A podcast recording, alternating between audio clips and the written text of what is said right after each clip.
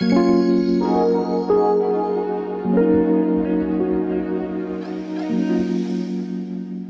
den, dámy a pánové, naši milí posluchači. Moc ráda bych vás přivítala u dalšího dílu podcastu o českém designu Design do uší. Jehož hostem je designérka Linda Procházka. Ahoj Lindo. Ahoj.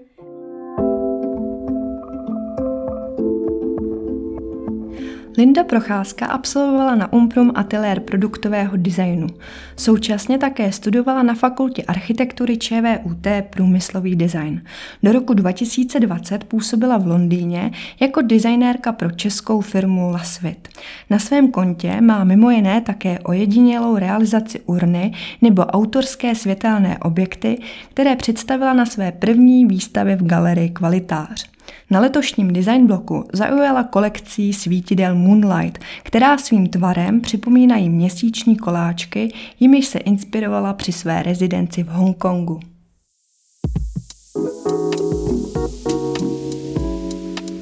Já jsem si všimla, že tohle není vůbec tvůj první podcast. Ty jsi teď v poslední době eh, docela často hostem podcastu. Mluvíš ráda o své práci? Mluvím ráda o své práci, ale jsem vlastně takový spíš introvert, takže je to něco, co není mi úplně tolik přirozený, ale samozřejmě svou práci dělám moc ráda, tím pádem eh, se o ní ráda dělím s ostatními a vlastně přibližuju nějaký příběhy a další detaily. Ale jak říkáš, eh, z povahy tvé osobnosti jsi víc introvert, musela se to tedy naučit v průběhu tvé kariéry, protože napadlo mě, jestli i tím, že jsi strávila eh, relativně dlouhou dobu v Londýně, kde je ta konkurence bez pochyby veliká, byl to i nějaký tenhle mezník, kdy jsi si uvědomila, že musíš jako designér přistupovat i k té sebepropagaci jinak a důrazněji? Určitě, tak eh, je to takový denní chleba, bych řekla. Myslím, že nejen designéra, ale jakýhokoliv umělce, aby uměl vlastně o, o, tom, o těch svých dílech mluvit, uměl se prodat. Eh, je to v dnešní době velice důležitý. A tady tady těma věcmi uh, jsem začínala vlastně už na škole, kdy člověk, uh, nebo já jsem byla na ČVT, na Umprumce a vždycky vlastně člověk musel nějakým způsobem obhájit ten svůj návrh, ten svůj nápad, ne na konzultacích, ale potom i během nějakých těch klauzurních prací jako na obhajobách, takže tam to začalo a postupně vlastně se to vyvíjelo dál a dál, potom, jak říkáš, v tom lasvitu taky, uh, tak tam už nejde o to, aby člověk uměl jen, nejen sebe prezentovat, ale dobře odprezentovat ten návrh vlastně těm klientům, protože potom je větší pravděpodobnost, když eh, se to dobře povede, že si tu věc koupíš. No a a pokračuje to dál a dál a neřekla bych, že, že jsem se to úplně naučila a doufám, že se furt zdokonaluju. Ale jak sama říká, že to nedílnou součástí práce toho designéra, ale eh, spousta z nich eh, si nevyloženě stěžuje, ale nemá pocit, že by se to v rámci té školy úplně akcentovalo. Ty máš pocit, že na ČVUT a na Umprum eh, si nabila těch znalostí a schopností tak abys to potom zužitkovala následně v eh, té kariéře designérky?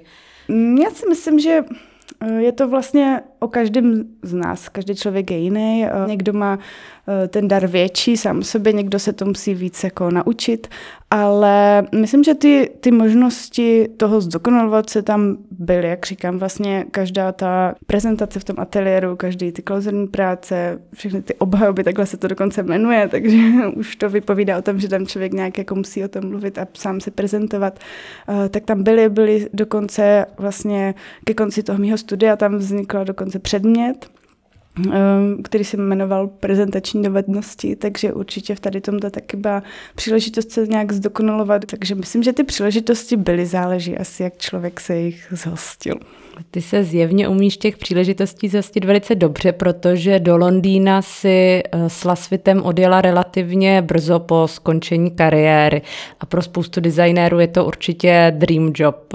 Ať už Lasvit, tak i Londýn a eh, potažmo celá ta kombinace.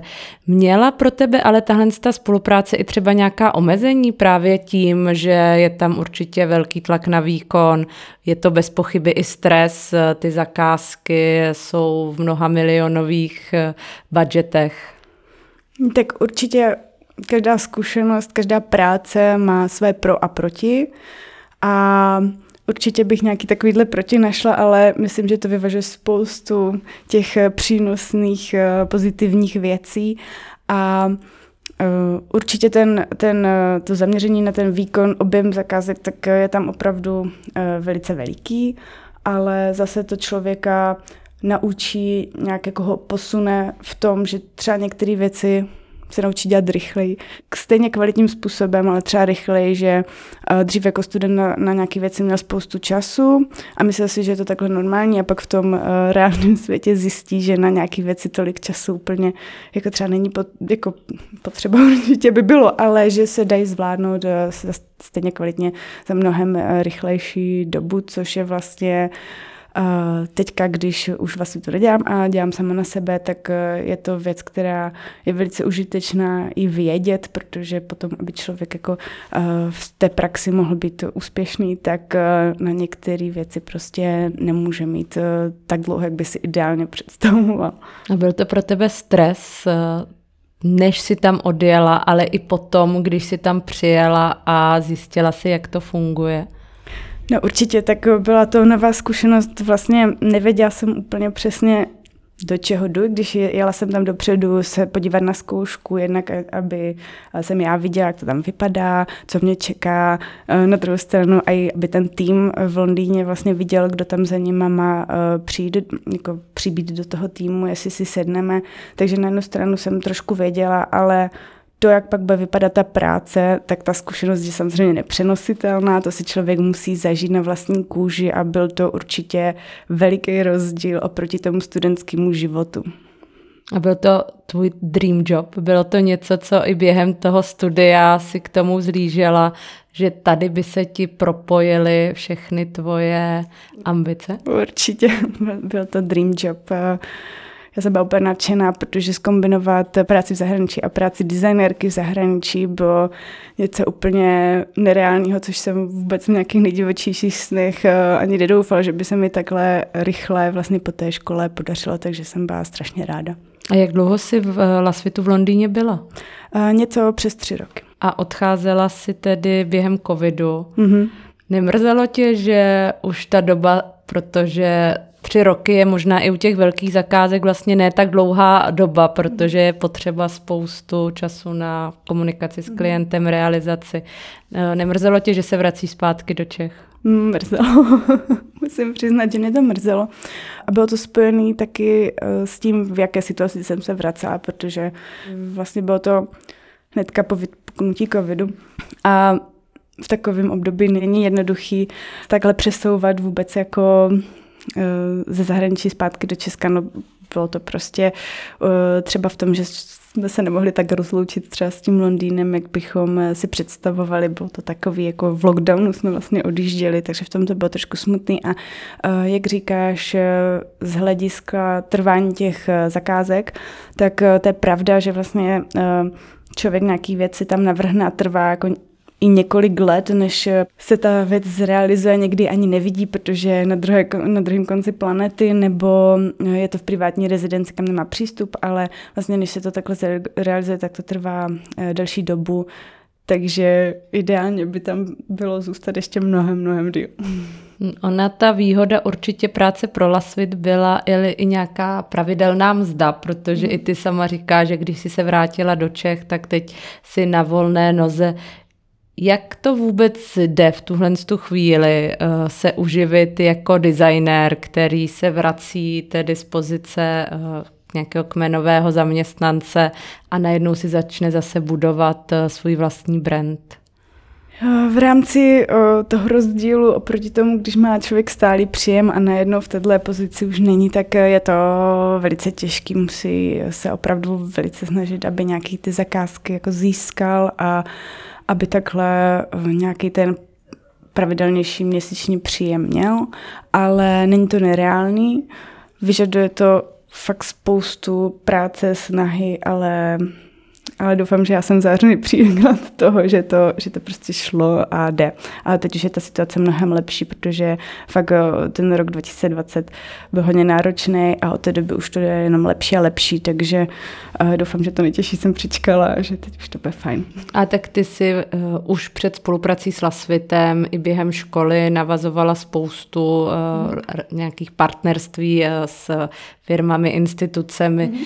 Pro koho děláš právě teď? Eh, tak jednak je to eh, další eh, akce, výstava v Hongkongu.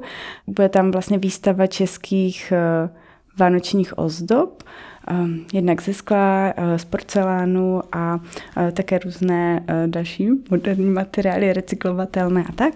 A ještě teďka spolupracujeme vlastně s Volvem na nějakém projektu. A zároveň eh, máš eh, svoji vlastní kolekce. Ty jsi se letos účastnila design bloku, kde si představila takové růžovoučké pastelové eh, světýlka, které vzbudily relativně pozitivní ohlasy. Podaří se, když se účastníš podobné přehlídky, třeba bezprostředně poté spoustu těch produktů prodat, nebo jaký ty vidíš benefit toho, že se jako ty Linda Procházka zúčastní z té kolekce design bloku? Mm, já myslím, že Určitě, kdybych to měla nachystaný, takže ty uh, produkty by byly prodejní, tak by se prodaly. A v tomhle případě to takhle nebylo, protože tématem uh, letošního design bloku byla cesta a vlastně tady ten můj stánek prezentoval produkty, které vznikly na umělecké rezidenci v Hongkongu letos v srpnu.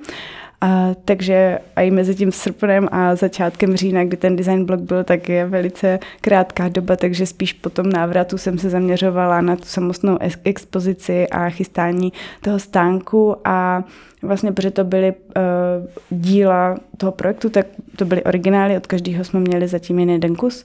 A do budoucna určitě tady tuhle výrobu plánuju, takže uh, mám spoustu kontaktů uh, od lidí, kterým se to moc líbilo a, a určitě se ozvu, jak budou hotové, nachystané na prodej. Mě ale zaujalo právě, že na tom design, letos na tom letošním design bloku bylo patrné, že určitá barevnost, určitá uh, stylotvornost je teď eh, právě v té růžové, v těchhle z těch měkkých tónech, pastelových odstínech, eh, byla i u, u více vystavujících. Mhm. Když eh, máš v hlavě ty návrhy, přemýšlíš třeba nad tím, že je to teď určitý trend a mohlo by to mít i ten prodejní potenciál. Všimla si právě třeba letos na design bloku, že je tam patrný tenhle spojující uh, moment pro víc mm-hmm. designérů. Je, všimla jsem si, že víc stánků mělo takovouhle, takhle laděný, takovýchhle pastelových odstínů, um, ale asi úplně to, aby to bylo prodejní a nějakým způsobem na první dobrou, líbivý, asi nehraje tak moc roli v té mé hlavě, jako to, aby to uh, ten produkt s tím stánkem hezky jako komunikoval, aby to v celkovém um, vlastně v tom celku, aby to vypadalo co nejlíp, eh, aby to tak jako souznělo, takže tohle hraje asi nejdůležitější roli. A myslíš, že je to možná teď nějaký trend? Mě právě napadlo, jestli to není i reakce na ty těžké časy covidu, kdy spousta mm. lidí v určitém smyslu prostě byla frustrovaná, byly to pro ně eh, těžké období. Ostatně i teď se na nás valí jedna těžká zpráva za druhou, tak jestli designéři teď podvědomě se nesnaží ten svět trošku změkčit a zpříjemnit je to, stylem. Je to možný, je to možný a já jsem to tak popravdě možná trošku měla, takže je možný, že nějaký takový kolektivní vědomí panuje a že to takhle jako mělo víc víc lidí. Proč jsem se na to ale vlastně i ptala, že jsem uh, se snažila vrá- vrátit k tomu, jak pro designéra, který vlastně jeho podstatou práce by mělo i být vytvářet ten uh, užitný design, něco, co je pro uh, lidi v zásadě komerční, co si pořídí.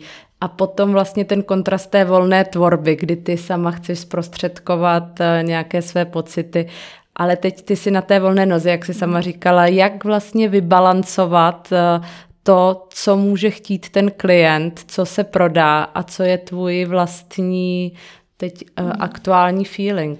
No ideálně je to nemixovat.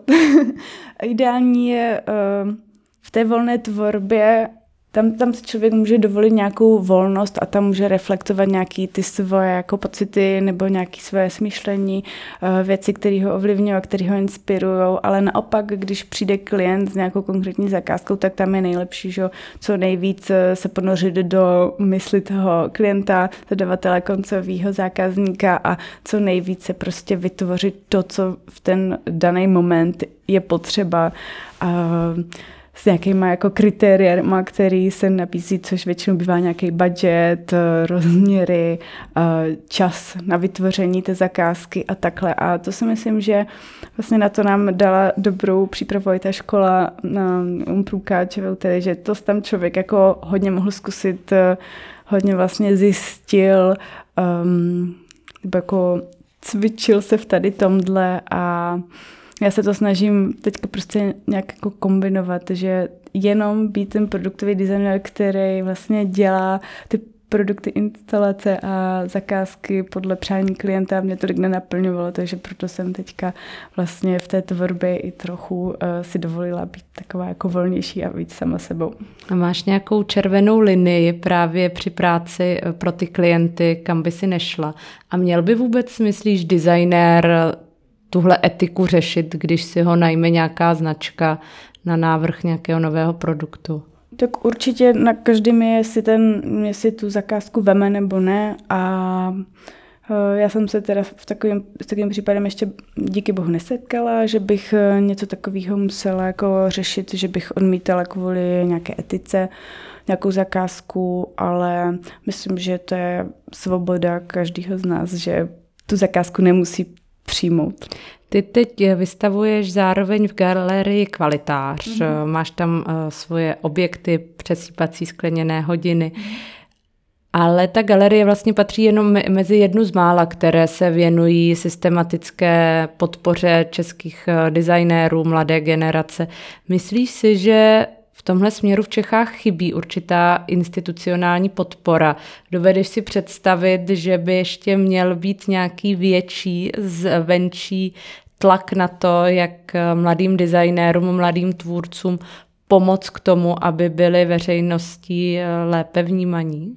Nedokážu si teda úplně takhle hnedka z hlavy představit, jak přesně by to mělo vypadat, ale určitě si myslím, že nějaká uh, další instituce nebo pomoc v jakékoliv podobě by se rozhodně hodila, protože jako v Česku těch možností za stolik není a myslím, že je to hodně. Na každém pak tom tvůrci, designérovi, umělcovi, aby se hodně jako snažil sám, prodával se sám a doslova, doslova že pak musí zastávat funkce několika profesí, aby vlastně byl úspěšný a myslím, že jakákoliv pomoc fakt v jakékoliv podobě, ať už finanční nebo nějaké propagace, nějaké uh, školení, uh, nějaký jako další studijní nebo um, výukový programy, kde by se naučili vlastně i jak říkám, z nějakých těch jiných oborů, než je ten jejich eh, výtvarný, eh, nebo to jejich zaměření, tak si myslím, že by se velice hodilo, no, protože v dnešní době mi přijde, že eh, ti studenti a mladí tvůrci musí být takový jako renesanční lidé a to si nemyslím, že úplně ve světě třeba je tak běžné. Ty jsi ale profesí vlastně produktový designer, mm. takže uh, pro tebe ideální taky uh, druhý dream job po světu mm. je mhm. ideálně přesně, předpokládám, i nějaká česká firma, mm. pro kterou uh, vyvineš uh, nový produkt. Ale ačkoliv mám pocit, že se tohle vlastně výrazně zlepšuje, že ty české firmy oslovují eh, české designéry, tak jako kdyby eh, měli pocit, že jsou tady jenom dvě, tři jména mm-hmm. a nevystoupili z nějaké zaběhnuté představy, že to musí udělat někdo tady z pětice těch eh, lidí. Mm-hmm. Máš taky ten pocit, že se... Mám, no. A, a ne, není to právě velká škoda opravdu yeah. i pro nakonec uh, ty české firmy a ty české produkty, že spoluprací s jenom s těmi dvěmi, třemi jmény vlastně i sami si marketingově můžou škodit, protože těch designérů vychází desítky, spousty. Ty si přesně příklad někoho, kdo právě i se zkušenostmi ze zahraničí s různými materiály odvětvími by pravděpodobně tohle byl ten jeho proč, proč si myslíš, že to tak je? popravdě nevím, eh, čím by to mohlo být, protože si myslím, že v dnešní době eh, vlastně informovanost o tom, kteří studenti takhle z těch eh, vysokých škol vycházejí a kteří jsou ti na té scéně noví designéři, je docela jednodušší zjistit než v nějakých předchozích letech díky sociálním sítím, díky internetu tak nevím, jestli jsou to nějaké jako obavy těch vlastně vedoucích marketingových oddělení nebo nějakých jako lidí na vyšší, vyšších pozicích těch firm, že se uh, bojí do tohohle jít, ale myslím, že by neměli a že by určitě tady tu důvěru uh, těm mladým designérům měli určitě svěřit, že by se to vyplatilo. A ty sama si už třeba pro nějakou českou firmu pracovala? Proměna světa? Takhle externě eh, během školy jsme měli spoustu příležitostí eh, vlastně spolupracovat s různými českými firmami. Eh, byl to například Tonák, Mikov, Ton. A to je možná právě ten problém, ne? že se spolupracuje v rámci té školy, kdy jsou ti studenti chtě nechtě braní jako vlastně ideální zdroj, ale levný ideální mm. zdroj nápadu a inspirací, ale potom ty velké zakázky, ty uh, opravdu realizace si potom stejně drží ať už vedoucí těch ateliérů, mm. anebo pořád těch pár lidí a už se nepodaří proniknout skrze tuhle tu bublinu zase ven. Jako popravdě trošku mi to trápí a vlastně nevím, eh, jak tomu pomoct, eh, proč to tak je a jak to změnit.